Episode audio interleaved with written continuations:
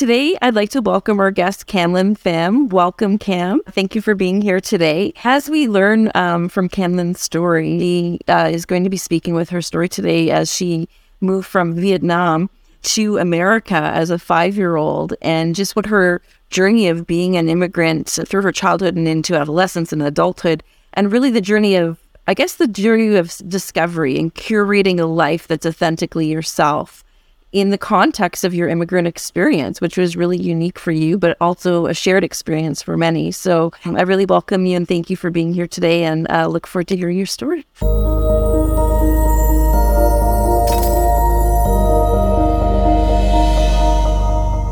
Thank you so much, Muhammad and Triena, for giving me the space and time to able to share my story. My story is not a unique one, but not many have this opportunity to be able to speak about it. So I appreciate you both for allowing me to open up my narrative to others. Uh, and I really feel the inspiration from you both too. So as much as you are elevating your guests like myself, I'm sure you have done a great job at elevating them too. So I'm really excited.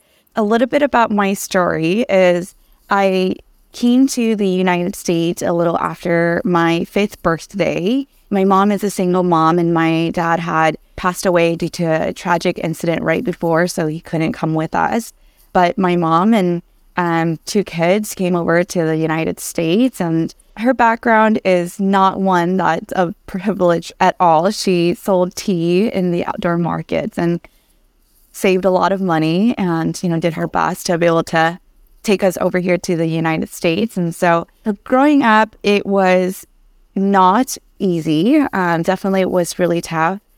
Do you remember like Vietnam, like the the smell of places, the sight of the sounds, school, like how life felt back then, like at home? Yeah, yeah. So I actually don't have that many memories about Vietnam, but I do have sort of like flashes of scenes like I remember running to my dad's house to ask for money to buy candy. And I remember the road of what my house looked like. And so when I returned to Vietnam in middle school, I remembered the way home. And so that was, it wasn't anything that, it, it almost felt like instinct, you know? And, and so I do remember being in the market with my mom, being outdoors, just sitting on these wooden planks. And as she was selling uh, all sorts of tea. And that's pretty much about it because I pretty much only spent four years there. And I would say half of that I was a baby, an infant, and did not remember. Yeah. well, the reason I ask is because you do remember when you first got to, was it, did you land in, in California yeah. right away? Like, did you go straight to California? Yes. And so if I asked you, do you remember like when your first days in, in California, you'll remember that. Yeah. Yeah. I do. Yeah. I, I landed in LAX and I remember, I still remember that moment. I was almost scared. I did not recognize all of these people who looked so different. Even the attire looked different. And I remember just seeing all the cars and all the big buildings, and that felt really overwhelming. I remember coming um, home to well, home to my uncle's place. And that was where my family and I were living for um, some time. And my cousins, these three boys, opening that door. That was like, that was like the first time I got, I, I got home and they were all looking at me like, who the heck is this person? You know, what is she doing here? Why does she look so different? And I still remember that to this day. It was they say like um what is what is it like a fish does not know water until it meets air, right? So you know, yeah, it's like ask you about. Do you remember Vietnam? You're like, no, not that much, but like right away, you know something's different when you land in LA. So yeah. it, you you knew it in another way. You just you had some sort of reference point. And did they really think that what is she doing here, or were they just curious? Now you figure. yeah, so I I think that was my first time experiencing culture shock um, at five years old, but my cousins, I mean, I'm sure my aunt and uncle might have told them, but knowing my aunt and uncle, they're probably just like, hey, your cousin's going to live with us, and, and, probably didn't tell them much. yeah, yeah, yeah, yeah, yeah, yeah. So you get there, and you, well, it's nice that at least you had family uh, that you could see that that, that kind of made the strange place with strange people look a little familiar to you? I mean, that was that must have been at least, at least a little bit soothing, right, to have. Yeah, I think it was um, a little familiar, but not so much because I didn't speak English and my cousins all spoke mostly English and they were also all boys. And uh, my cousins are also mixed um, Hispanic. And so, you know, I think that the food really brought us together and being able to practice our traditions and cultures. We have holidays that are focus, especially for for API and for Vietnamese Americans. So being able to be surrounded by all those things did bring us together, but ultimately not so much. You know, they watched American TV, which I didn't understand. They watched uh, wrestling, which that is not, um, you know, my choice of entertainment growing up as a child. So I think that I did my best at trying to fit in and blend in with them. And I still have photos of me back then celebrating my sixth birthday and I was dressed like a boy. I had like almost, it was, if you saw that picture, you would crack. Like hand me down. Yes, yes. And oh my gosh, I was just like, yes, hey, Karina, good yes. I was like, who let me wear these things? Who dressed me like this? And so I think I really tried. I think growing up, uh, especially the first uh, couple of years, I really tried to to fit in with my boy cousins and it was not looking cute for me. well, hold on a sec. When, when you got there, you were five years old, right? Um, and already you're starting to notice these are the first signs that you're noticing that it's different. I'm different, or like how how how are you like interpreting it at that point in time? Were you were you looking around uh, and saying this is a different place, or was it a question of fitting in and belonging? And it could have been just with your cousins, like you said. Uh, forget about the rest of LA, right? Yeah. So I I think it was both. I I definitely knew that I was in a place that was not what I'd been used to. I knew that it wasn't what I had been calling home. I mean, America is just so drastically different from Vietnam, um, especially since back then it wasn't so globalized. And so I even at a young age, I I knew um, I'm in a different place now, and I think at that time, um, I didn't recognize that you know I was trying so hard to fit in to feel accepted by my cousins. I don't think my brain fully comprehended that that I was trying to change myself visually or the way that I talked or behave to try to feel accepted by these group of boys, but that was it, definitely. Well, with boys or anybody really in groups uh, that move in groups, they have tend they tend to have a culture amongst them or something in common, and they don't necessarily even I think sometimes consciously try to tell you that you need to change or you need to you don't belong or that you're different. It's just it gets picked up, right?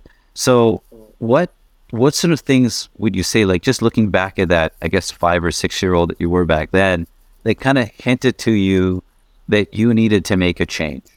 I remember, you know, when my cousins would be sitting down watching cartoons or TV, and I would try to sit down next to them to be able to watch it too, even though I didn't really understand what was going on. They would change the channel. they were all so mean. and so I was like, oh my gosh, like, what do I have to do to feel like to be accepted by these boys? You know, they were just, I like them now. We have great relationships now. We've all grown up. Yeah. But I've told them before, like, you all were so mean back then, you know, but they were young kids and I don't, I don't blame them. Um, but eventually it did, uh, it did get better. And I think it just took time, but for sure with, I feel like with me, that was sort of what was the origin of feeling like I needed to change myself or like I want, I crave feeling accepted and feeling like I was a part of this group and blending in, you know, like I stood out like a sore thumb with my group of boy cousins. And so I, I think, truly think as soon as I landed in LAX, that was where um, the feelings of I'm so different and I'm foreign and I needed to fit in, that was where it like originated. I, I call them signals, right? Like we get these signals from either people or groups. And by the way, it doesn't just happen with kids. You know, we know uh, it happens in adult groups, friendship circles, cliques, whatever you want to call it, where it's like, e- even if there is no difference, there's yeah. some signal sent to you that, listen, you want to be a part of this. You need to do this to get your buy in, right? Yeah. Um, and you got to earn, like you got to do something yeah. to earn to belong, even if you're all the same. So, so there are these signals that are sent. And what I'm wondering is, I, I love what I love about kids' perspective is that they're so, you know, they're so simple and so easy to understand. So, like when I would ask, like, what's a type of signal would you say, right? That that that would that that would be sent to you to say you need to do something like we're not doing something. We're not going to change for you. Yeah. You need to change for us. What what's a signal, or what are the kind of signals that you would think? And they come at an early age sometimes, but they're all the same. What would how would you describe those signals, or what kind of what would you call a signal or signals? Whether you had maybe landed off the plane and people are just looking at you maybe curiously that you don't belong here. What are the signals that you would say kind of started standing out to you?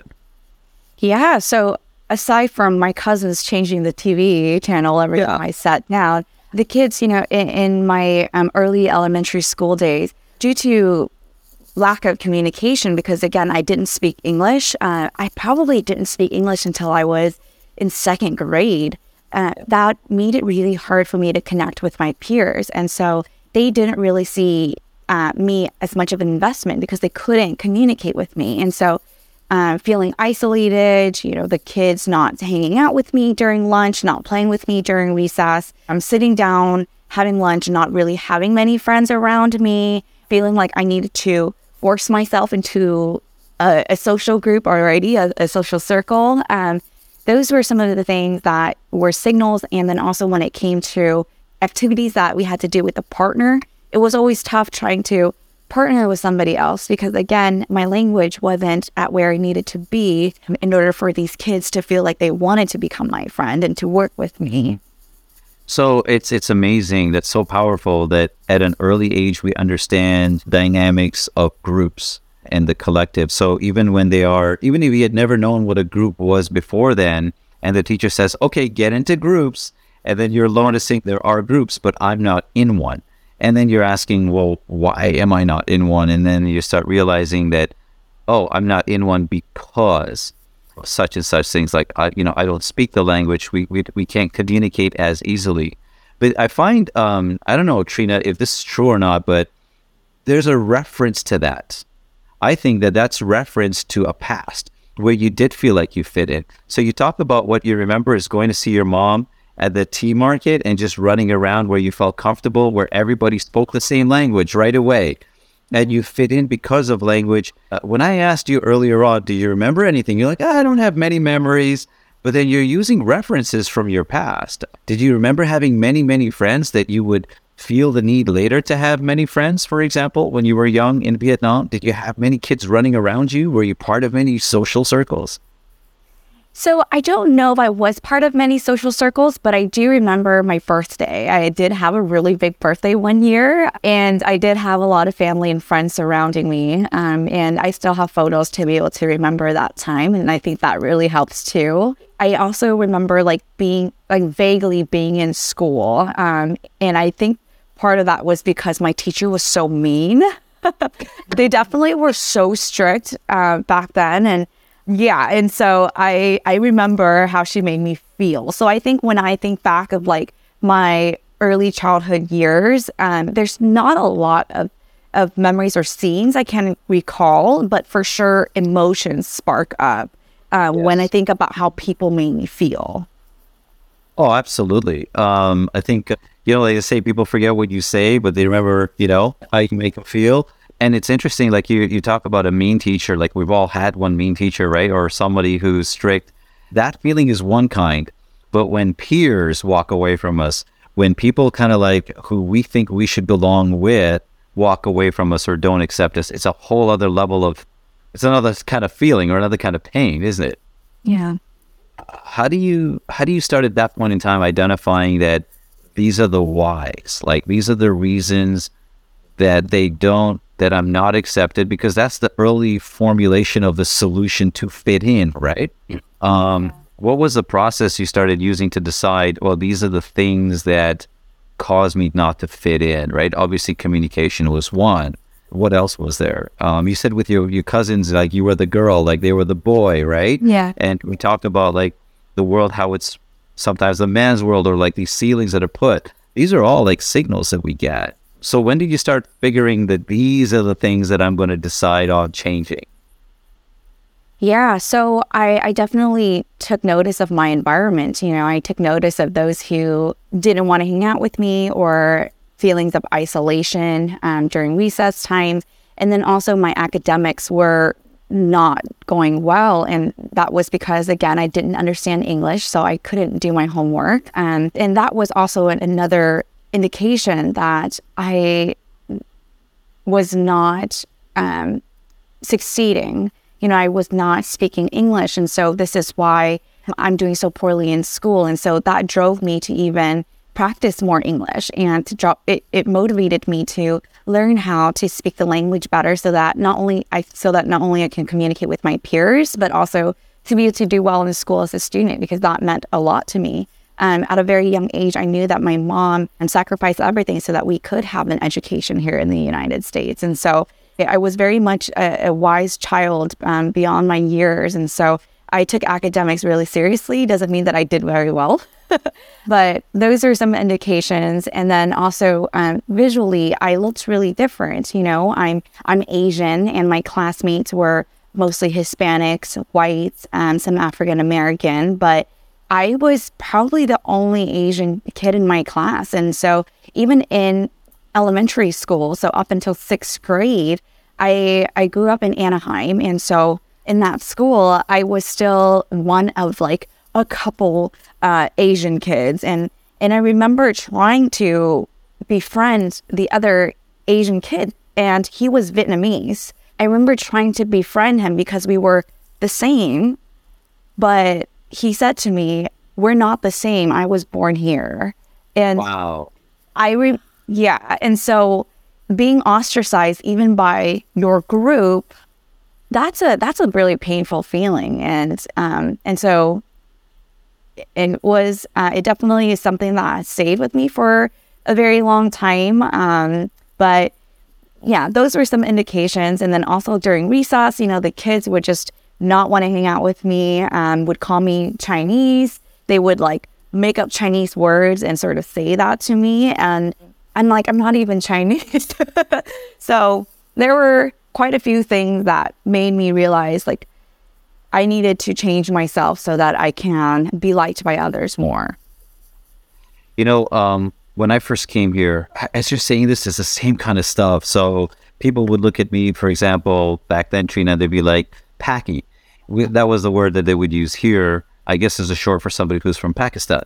Um, and I'm like, I know what it means. I know what you're calling me, but you know, you're like, I'm I'm from Africa, man. Like, but okay.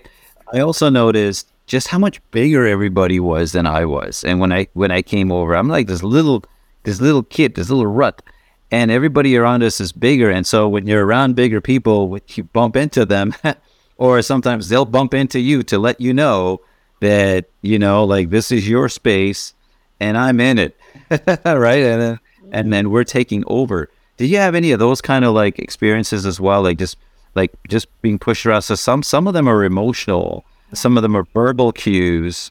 Um, were there physical cues as well, where people are like, okay, you talked about somebody who you consider to be your own. I had the same thing. I mean, oh gosh, Indian people with Indian people, or as I would say, to keep it simple. Sometimes we're like the, the harshest on each other for this exact reason. Do you do you have any other cues? Were there physical cues where people will be pushing you around or just bumping into your stuff like that?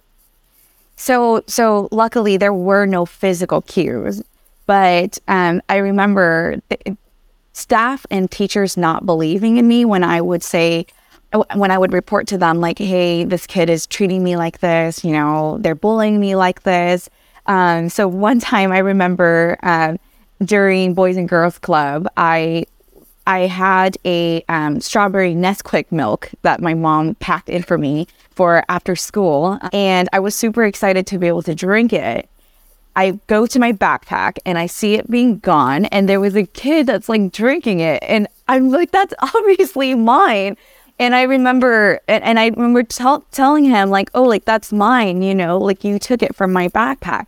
And he just kept denying and denying. And um, I remember telling my staff, and she didn't believe me. And I think that she also struggled fully understanding what I was trying to say. And it felt so frustrating because I couldn't communicate what I really wanted to. And I remember just like, just being silent, you know, because there was no other way that I could respond. Um, I couldn't find the best way to explain to her what the situation was, how I was feeling, and what this kid was sort of doing, making me feel, and why I was responding this way. And so my response was just silence. And I think that was is um, you know there were no physical cues of um, bullying, but I think some even like that's that. physical for sure. Yeah, where I wasn't. It was just so hard to have others believe in me, like what I was going through, and and also just um, empathizing. You know, so it was just really tough. So I think starting from a young age, I realized like, oh my gosh, I'm so different, and like I really need to change. Um, I I I need to um be able to improve myself so that this doesn't happen again. And so I took a, a lot of it on myself. I took a lot of ownership on having to change my own life. I needed to get better at speaking English.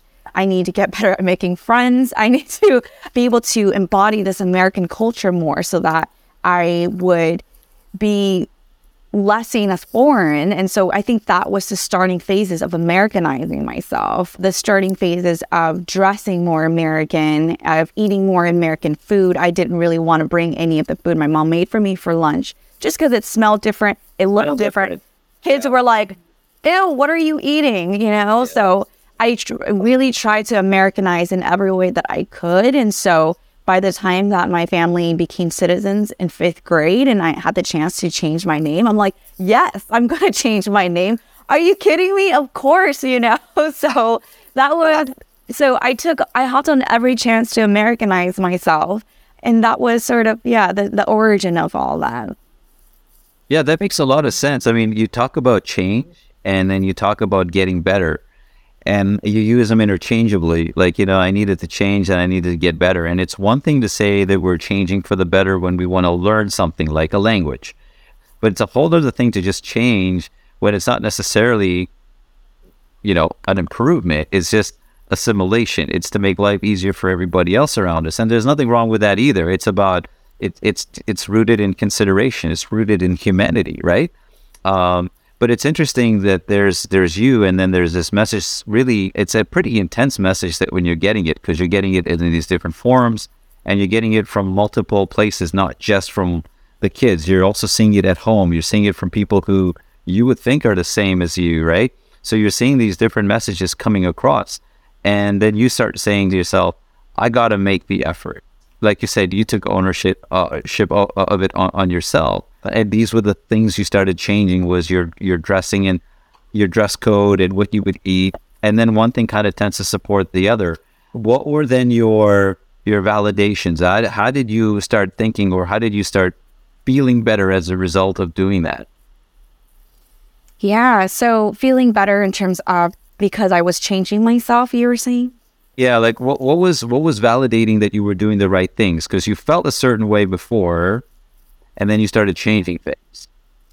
Yeah, so definitely feeling accepted more by my peers because by the time that, um, so really quick, when I was in um, kindergarten, I didn't speak English at all. And I remember saying the Pledge of Allegiance in like gibberish because again, I didn't speak English, but I was just told to like every morning stand up be able to say this um, pledge, but I was, or sort of speaking gibberish, and my partners and my friends who were around me were just looking at me like, "What the heck is she saying?" You know. Yeah. But I wanted to. I think that's a, the one of the early memories of just wanting to be American so bad is I want to be able to learn how to say this pledge. And so, of course, I worked on my English every day. I worked really hard in all of my homework so that I can do well and get my grades up. I also stayed after school with my teachers to try to get extra help. So there were so many things that I tried to implement just to be able to better grasp the language. And I, as soon as I was able to speak English and uh, to be able to speak it well, that was when um, I was able to communicate with my peers and my teachers and my friends. And then that strengthened our connection as well. So I think that it wasn't it wasn't like one thing that happened that changed all these, but it was many things that encompasses of you know, the transition of feeling foreign and different into slowly, gradually feeling I am American and I am accepted by my peers. Yeah, it's kind of like phases its way in, right? It's not like one day you are and then the next day, or one day you're not and then the next day you are. It's just like you're continuously, you know, moving along the line. And when was it? So, so you said that there was an opportunity for you to change your name. Tell us about that. Like, when, what that was that, and how did you make this decision, and what did you decide to call yourself? Yeah, so it was right before my fifth uh, when right before I entered fifth grade, my family became citizens, and so we had the chance to change our names to an American name. And I remember feeling so excited because I every time we had substitute teachers, they would like butcher my name on the attendance sheet. And it was just a reminder again of how different I was. My peers would also make fun of my name, um, Cam Linh, and they would just make all sorts of na- nicknames with that that I did not like at all. And so when I had the chance to change my name, I wanted to choose a very easy one. I wanted to choose a feminine one and an American one. And so that was where Katie came. And I remember there was um, a, a girl in my school who had the name Katie, and I liked it so much. I thought it was such a pretty name. And so that was where I got the idea to um, call myself Katie, and I don't think she actually knows this. That's awesome. um, so you're inspired, right? And and you you settle on Katie, and then you had a chance to choose an American name. So when you when you when you do this, you're only in grade five at the time. But look at the thought, Triena, that goes into this, right? I actually had uh, another name for myself once upon a time too, as well. That I would have changed it to if I could. Never did never did go all the way with it, but I did have a name. And, and it is interesting. You think about these things, right? You think about kind of like how it reflects on your personality, how you see yourself versus, you know, uh, uh, any other reference point. So you change your name and then just life was perfect after that, right? Uh, that's what I thought, right? well, I think that well, in the beginning when I changed my name, my, my friends were like, wait, what? Like, you're Cam Linh. Like, why are, who's Katie? oh, wow. So to them too, yeah. So to my friends too, it was like I had this different identity. I was like, yeah, that's my name now. I'm Katie. And to this day, I still have friends who continue to call me Cam Linh. And that was that's because I grew up with them and they're also Vietnamese too. And so I, you know, allowed that to happen. But after fifth grade, yeah, my friends started calling me Katie and um, everyone started calling me Katie too. And as soon as I entered middle school, there were only a few of my friends who followed me to middle school who knew actually of my real identity, Cam Linh. And then as as I progressed through the years, high school even less, barely any knew me knew that my original name was Cam Linh. And of course, in college, it was fully Katie. And so most of my friends now had no idea that I was born in Vietnam, that I my original name was actually Cam Linh and not Katie. So that was sort of how my peers responded um, to to all that. So as you're going through this, you're obviously still aware that you're Cam Linh and also Katie at, at, at what point in time did, did you always know it? Were you always was there a level of? I guess what I'm asking is, after going to Katie, were you now more comfortable, or was there another kind of discomfort now that there's two names, there's two identities? Like, what was what was what was the thought then? Yeah, I think I had so much trauma from my ethnic name that as soon as I became Katie, I sort of just hid that name away. You know, I hid Cam Linh away. I wanted to forget about it. And I wanted to fully be Katie. I wanted to be American and to fit in with this new uh, American name. And so I truly think that I only lived one identity, and that was just Katie. But my family, uh, I do have cousins who still called me Cam Linh, and that preserved it. To this day, I have told her so many times that I appreciate her calling me Cam Linh so much because, or else it, it would have been forgotten. It would have been um, non existent now. But because there was still somebody preserving that name for me, it still had such a. I, I think my cousin Kim, by her continuing to call me Cam Linh, it reshaped the narrative of how I felt about this name because my peers mocked it, teachers butchered it, and people who didn't know my name sort of, you know, mispronounced it. And so all of those were like negative connotations. But my cousin, who says my name in such a loving way, I, and she says it in in a way that sparks very positive and warm emotions. I think that preserved my name, but also changed the narrative of how I thought about my name. That was sort of the shift between the identities, but for 20 years, I lived Katie. And again, my college friends, nobody knew about this. Even like most of my high school friends, nobody knew about this. And so I felt kind of like a phony, like, but at that point, I'd already have been so Americanized that I no longer was like, oh, I feel like an imposter. I feel like I'm being somebody different. At that time, I fully was convinced that I am American and, and I am American, but I never struggled with an with an identity growing up. But it wasn't until I was in my late twenties that I then had an identity crisis. I have no idea where it came from, but here we are, you know, and that was what sparked the post. of course, it was a few, I had been leaning, I had been thinking about um, the thoughts of my name for some time now. And it was a lot of it is due to my interactions with my students. So I work at a university and I work with a lot of international students who have their ethnic names um, and who change their names to American names to avoid bias, to um, blend in, to not have employers feel them as different. So that has also changed the way that I view my own name. So things happen. Yeah. Now here I am.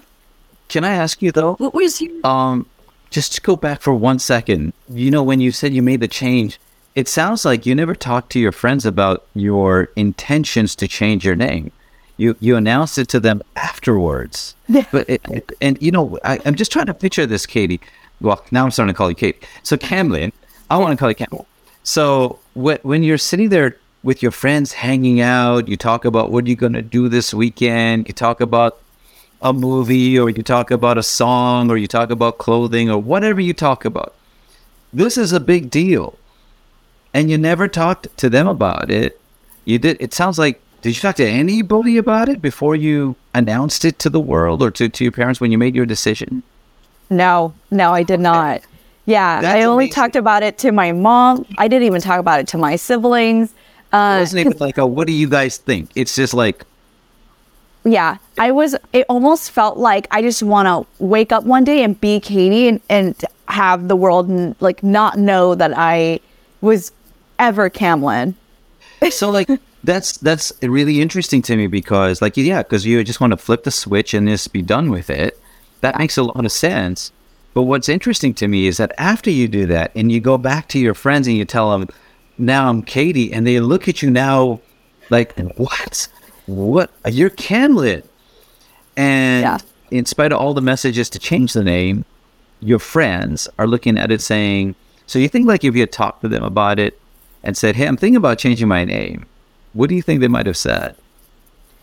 Well, I think it was it's such a vulnerable conversation that surrounded my identity. Because um, when I talk about changing my name, I then would have to reveal why I'm changing my name, and I think that was just such a sensitive topic that brought up you know emotions of just feeling isolated, wanting to blend in, and feel accepted by the group, and feeling American. And so I think those were all such sensitive topics that I wasn't ready to talk about, even though they were my friends. It, it, and I think that at that age, I wasn't able to fully comprehend all of those things. And so to me, I just wanted an American name. I just wanted a name that, you know, would would help me feel like I was a part of the culture. Uh, and so I don't think that I really thought I really dug like deeper into the whys. It was just what I did and then why, you know, why did I want to do that, which was I like American names. Yeah. Yeah. So so thanks for explaining that. Um so now you're you're uh you, you go through life as Katie through through college, university. Um you're now a teacher. You said you had an identity crisis, an identity crisis and you didn't know why. Obviously now as you kind of start thinking about it, what were the first signs to you then that, you know, I'm not comfortable this way or, or, or, or with this identity or what, what were the initial thoughts that kind of told you that something's not right? doesn't feel right. Yeah, so I'm currently a career coach um, and instructional designer at the university, and I work with. Oh gosh, uh, our university is really big. We have over forty thousand students, and a large ma- majority of our um, population is very diverse. We service a lot of students who are international, but also come from uh, multi ethnic backgrounds too.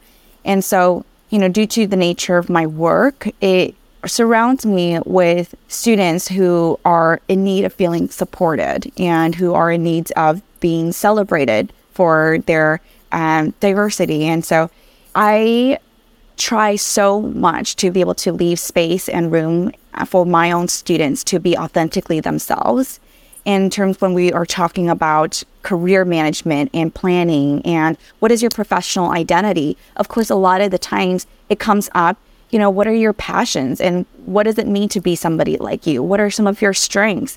And so having those conversations with my students do facilitate thoughts about background and upbringing and you know their personal or familial identity having those conversations with my students has also opened up my mind too about my own upbringing and my name and my background. And I have a lot of students changing their names to be more of an American name so that they don't get bias biases on you know their resume or their applications.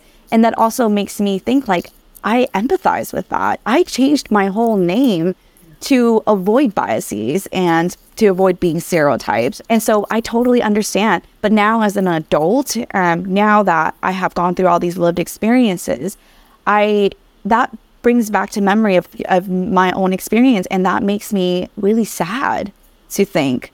So mm. Now helping my students, you know, facilitating conversations around identity, that has also brought back to me, oh my gosh, my own identity. Um, and so when I think about changing my name, it brings up feelings of, you know, just pain um, that I had to feel like I needed to erase or whitewash my name and my culture so that I can feel accepted. And I went the whole through the whole process of changing everything, like all my documents, um, and wanted to just forget ever having a Vietnamese name. And that makes me really sad because now I'm very much involved in my Vietnamese culture and community and I practice all of the traditions that we have. I am fluent in Vietnamese. I speak Vietnamese to my family.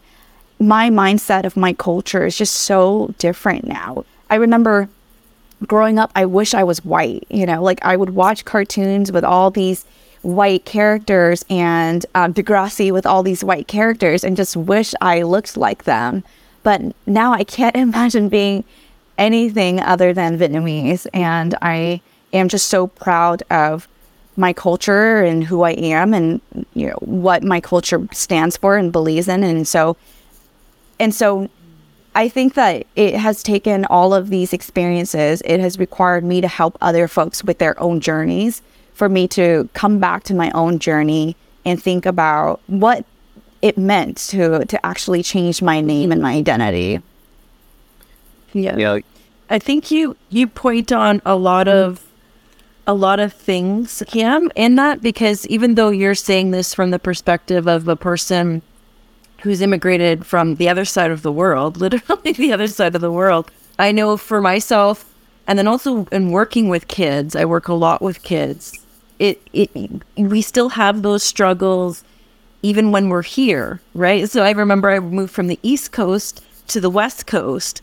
At the same age, you would have moved from Vietnam to to America. And while I could still speak English, I remember strategically learning to drop my accent. Because I was made fun of for, and I had certain vernacular that they didn't understand. And I, I went to 12 schools and I remember changing the way I dressed, how I operated, activities I did, you know, how boyish I was at some schools. So what you're you're speaking to, what you're working with your your students on, I feel like there's different um experiences and like severity for lack of a better word is obviously not being able to speak english at all and being put into an english speaking country is a whole other level. But i feel like we all go through especially through childhood and adolescence because that's when we're looking at identity. That's where, when we're trying to formulate a sense of who we are and how we show up to the world. And i love the words that you're using like authenticity my favorite word. And because when we show up authentically, we're we're really socialized not to be authentic, all because we're all trying to change ourselves to fit this socialized picture of what it is that we're to perceive to be. So you as a as a, a new immigrant person or people that are already here, everyone's still going through it. It's just different levels of the same experience. And I love that you're teaching this to your students because when they can, um, a lot of the times when we see vicarious trauma or compassion fatigue or burnout or other of these words for just professional malaise that happens, it's it's because people aren't showing up to the work worlds in an authentic way. Right? They're not they don't they have that kind of like dichotomy that they separate themselves. And so I love what you're doing there because there's a lot of value to that because it's going to transcend not only their professional life but their personal life and it's going to have ripple effects so it's it's really quite powerful i love i love hearing about that You know, um, you said something earlier when I asked you about why, you know, telling your friends. You says you said I, I, I didn't tell them because then I'd have to tell them why. You know, I changed my name. yeah That got me. You now go back to present day. Uh, you finally had to address why you changed your name in the first place to be able to Yeah. come to where you are today. Did you do that? That's like, that's so powerful to me to hear you talk about that. So, can you talk a little bit about how you got over the the why you changed your name? Yeah, so it is a thought that I have been thinking about for a long time now. It wasn't like, you know, I woke up one day and I sit down my desk Yeah. and start writing this LinkedIn post. Yeah, Um, like it was not easy, right? yeah, because it I was like, what if I regret going back to Cam Linh? Because I loved Katie. Katie helped me survive. Katie protected me. You know, Yeah. name Katie helped me feel like I was a, a part of this American culture. And I have no resentment for that name. And if anything, I appreciate it for helping me survive and do what I had to do for uh, over 20 years. And so, you know, that was where I, w- I started thinking, like, what if I regret changing to Cam Linh? And what if, you know, what are my peers going to think? What are my friends going to think? Like, oh my gosh, I've made so many friends now. Like, now I'm going to have to, like, ask all of them to call me by a different name now. And Yeah. prof- professionally too, what is that going to look like for my, my, my online branding, my personal branding? I had been Katie Pham for the, my whole entire professional career. Um, I have work written under Katie Pham. And so it was a, all these thoughts about like, what are others going to think? What are, how are my peers going to take it? You know, how is this going to p- affect my professional identity? But I, I started transitioning little by little. I actually started using Cam when I would be ordering food, uh, when I would be t- ordering coffee. They're asking me what's is. my name. I would say Cam, and that really helped. But also talking about my thoughts of transitioning back to Cam Linh with my loved ones really helped. I talked about it with my my cousin who's closest to me. I talked about it with my partner. I talked about it with my best friend. And even more so, my staff, our team had a retreat. We were opening up sort of our stories. I took the leap of faith to share with all of them that my original name is not, my birth name is actually not Katie. And this was the first time that Oh my gosh. in my peers um, that I was like, hey, I've been kind of lying, you know, not that I was lying, but there was something about me that I had never told any of you or none of you know about. And that this is my origin story. Um, and so that, so talking about it with loved ones and receiving all of the positive affirmations from that and hearing their support and them empathizing with my journey as a child and feeling like I had to change myself to to fit in and how desperately I wanted to be American and not an immigrant. So they were they have all been so loving and fully supportive. That has truly shifted how I felt about my name because for once I felt like oh my gosh, my peers accept me. They know my original name is Cam Linh. They know I'm an immigrant but they still are accepting of me. And in, again, for the first time, that I didn't receive that growing up. You know, they were telling me my name was beautiful, and that was something I had never heard before from peers. And so, as soon as I received all the um, outpouring support, I, I knew that like it was time and the new year was happening and I was just like I want to start 2023 being authentically me. And I wanted to start it being Cam Linh. That was when I, you know, decided to sit down, write this post on LinkedIn. And oh my gosh, I was, I was up. I then started to work. And on my lunch break, I opened it up and I saw the amount of people who had responded to it. And I was just like shocked. Like, my my mouth was open, my eyes were wide and just like speechless. I was I was like, who are all these people? Like that are liking my post and they're showing so much love and there are people sharing their stories like, hey, I have a similar story. I changed my name too, or thank you so much for sharing with me your name. I love Cam Linh. I love Cam. And I just start bawling at work. And so here I am at my desk, like just crying. And so that was sort of how we how we're brought to today. So Well, I mean, isn't it interesting that you know, as much as you had, you could tell the people who were close to you, your friends and your partner, ultimately, what it came to, and you said it yourself in your words, you said you had to take a leap of faith ultimately. And there's no faith without a leap of faith. It's always like there's faith isn't kind of like halfway about something. It's like it's always a leap. That's what faith is all about and you know to have faith in in what did you have faith? What was the leap of faith about? That others will accept me for who i am no matter what name i call myself. And and for others to accept who you are what what first had to happen in in, in you inside of yourself before I had to, yeah, I had to accept myself, right? yeah. Is that? Hmm, I, I don't know. I'm not. I'm not the expert on this, but yeah. But it sounds like that's what the why was all about. Yeah. That that you know we go from not accepting ourselves. It, it, you can call it being Americanized, but I find that synonymous with not accepting ourselves and and when I say Americanized, I mean like e- even when you talk. Remember, we talking about cliques and all that other stuff earlier. It doesn't have to be a country or a or a race or a or a color or anything. It it has to do with I think just accepting ourselves first. And even while we were back home in Vietnam or where I was in Africa, there's a a big question that needs to be asked: Is did I even accept myself then? And if I had I not accepted myself, and the proof is that I had not accepted myself then because I didn't even know who I was. And then when I finally got challenged with about who I am, my first response was that I didn't accept who I was because I didn't even know who I was. And then over the time that you start discovering yourself, that you are an intelligent person, you are a beautiful person, the Vietnamese culture is amazing, you know, and all that makes you what you are is full of love then you accept yourself, then everyone accepts that.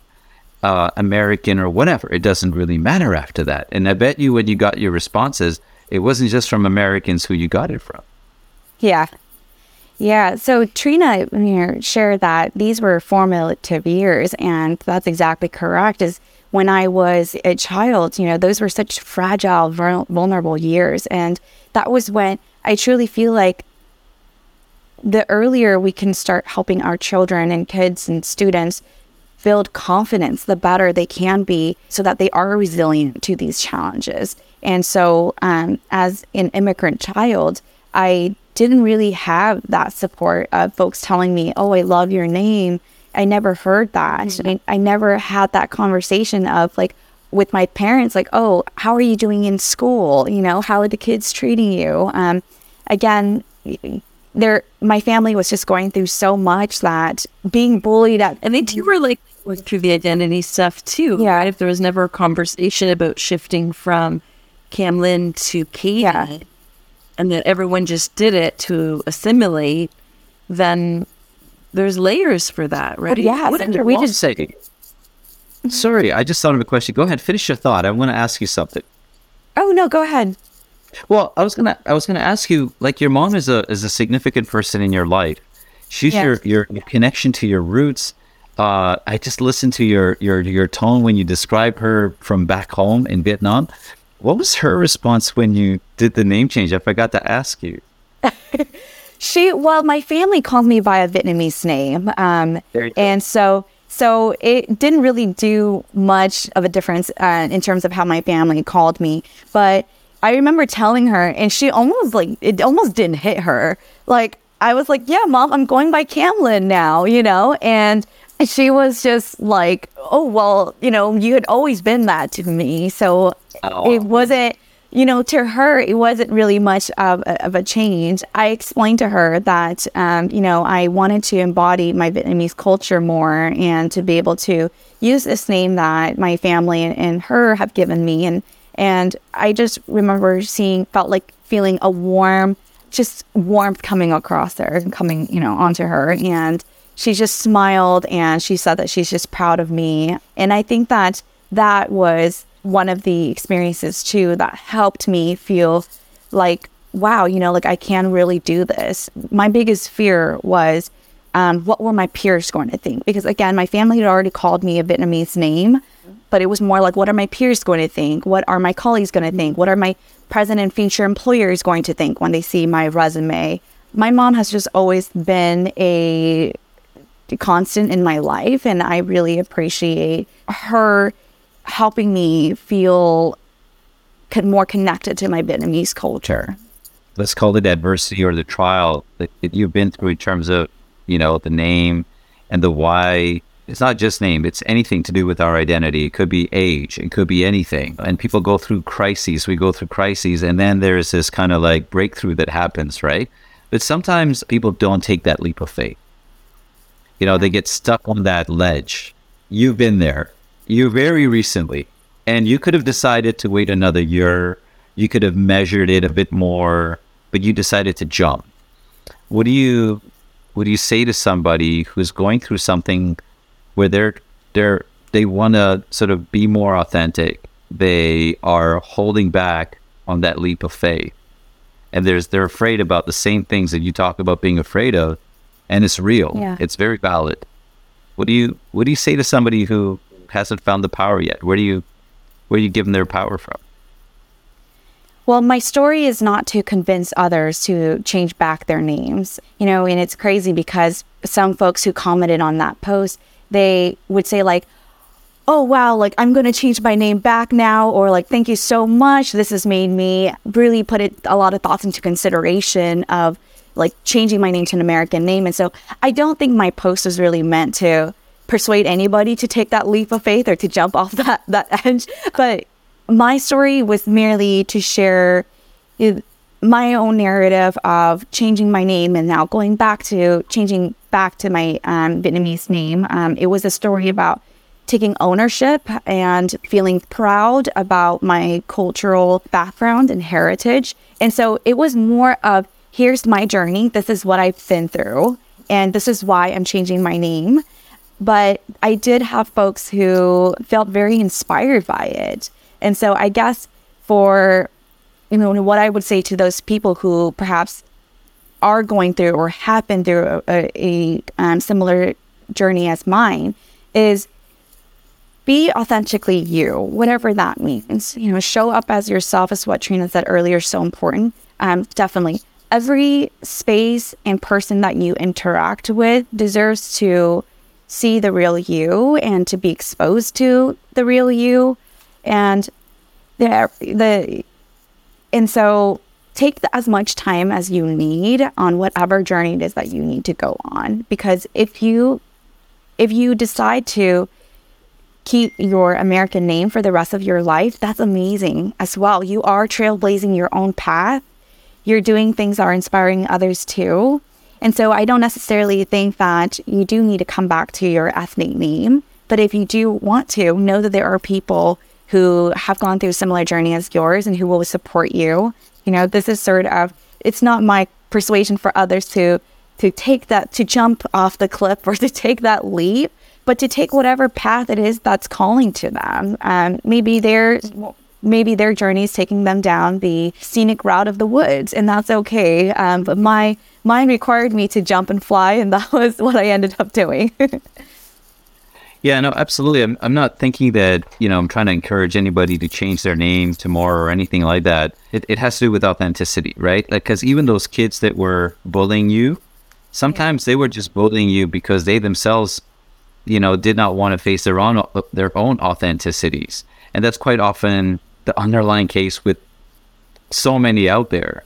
And that's my mess. That's what I'm trying to get get you know to understand because you've been there. It, the name part to me is actually like the theme or maybe like the context of it. But mm-hmm. what you really went through was, you know, you know, knowing yourself and being okay right with where you are right now whatever the mm-hmm. consequence of being authentic is. And I think that's important. I, I, think you wouldn't you wouldn't say to somebody, no, carry on being disingenuous. Carry on if you're not feeling genuine and authentic. That's okay. That's not what you're saying, right? Like you're you're saying stay true. Stay, go go go back. Go back to being that. And so at some point in time, we can start with like you can call it the low hanging fruit. You know, use it, do it here, do it there, try. But at some point in time, you cut the cord, right? Yeah. And you say, that's it. I'm not going back.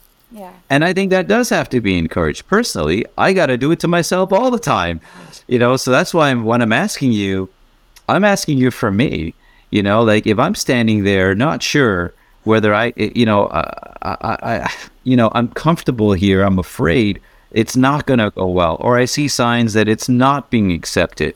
Do I yeah. stay the course? what what can you say to encourage me at that time or what would you say to anybody to encourage them at that point in time or i should say to empower them at that time yeah what would you say most of your fears are internal and i i hear you i see you you know where all those fears came from and i wish i could go back to that little child version of you and tell you it's okay and that your name is beautiful and your story is beautiful and you're different, but different is what makes you stand out. And um, and so I, I would say that like I, I hear you.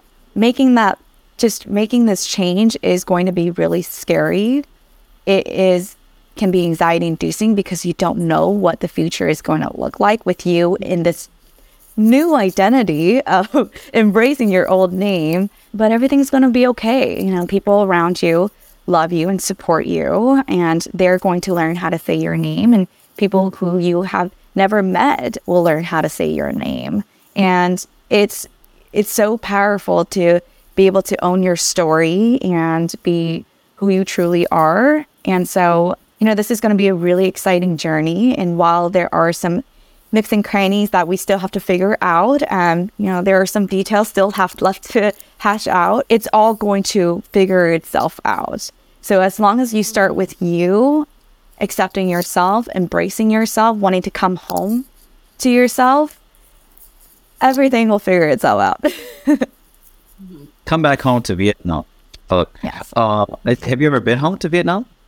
I have, yes. I, I have you ever go back to that marketplace and and resonate? Uh, you did that, right? You had to.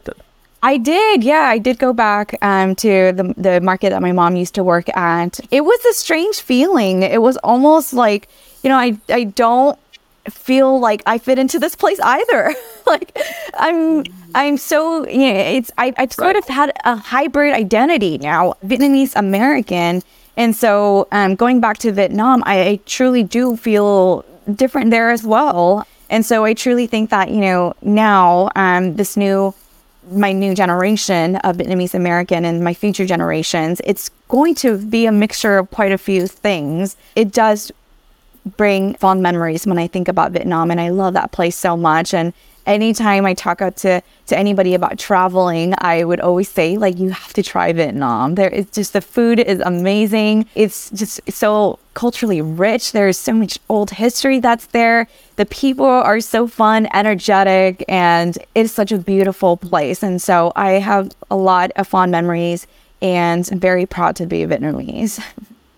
okay, final thought. Okay. It's like I got this Triena from that movie Kung Fu Panda, you know, like it's like, why does it have to be that you're one or the other? Can't you be both? Like, can't you be all of it? So, like, in your present day today, Cam Linh with X years of being Katie, I mean, come on, look at look at how amazing you are. You're all of it now. And would you say today that really you're not American or you're not Vietnamese? Can't you not be both? Can you not be all of it? Yeah, yeah. And my partner has shared with me the same thing too is that, hey, you're changing your name to Cam Linh, but you're still you.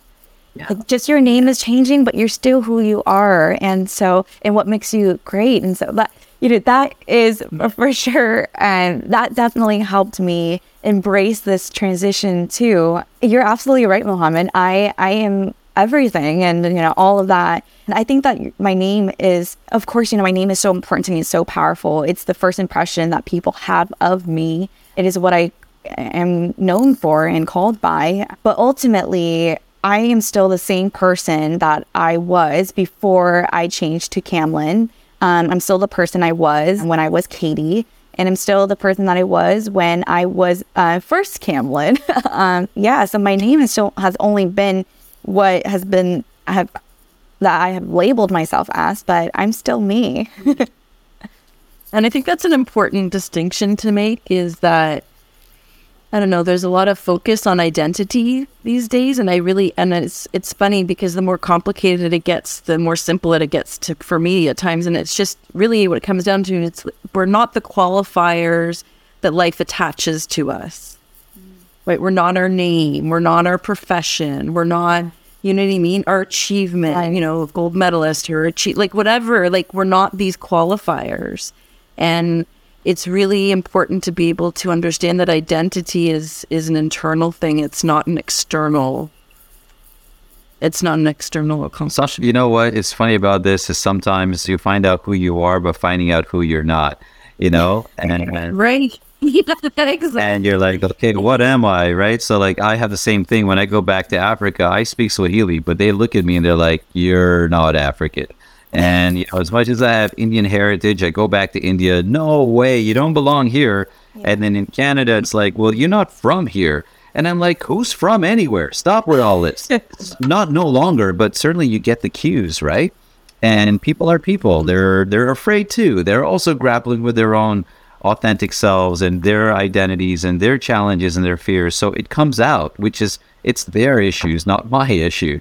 It's a lovely story that and you tell it so so caringly, so kindly that you know I can't wait to see like what the next sort of discoveries are going to be for Cam Linh and what she's working on to do next.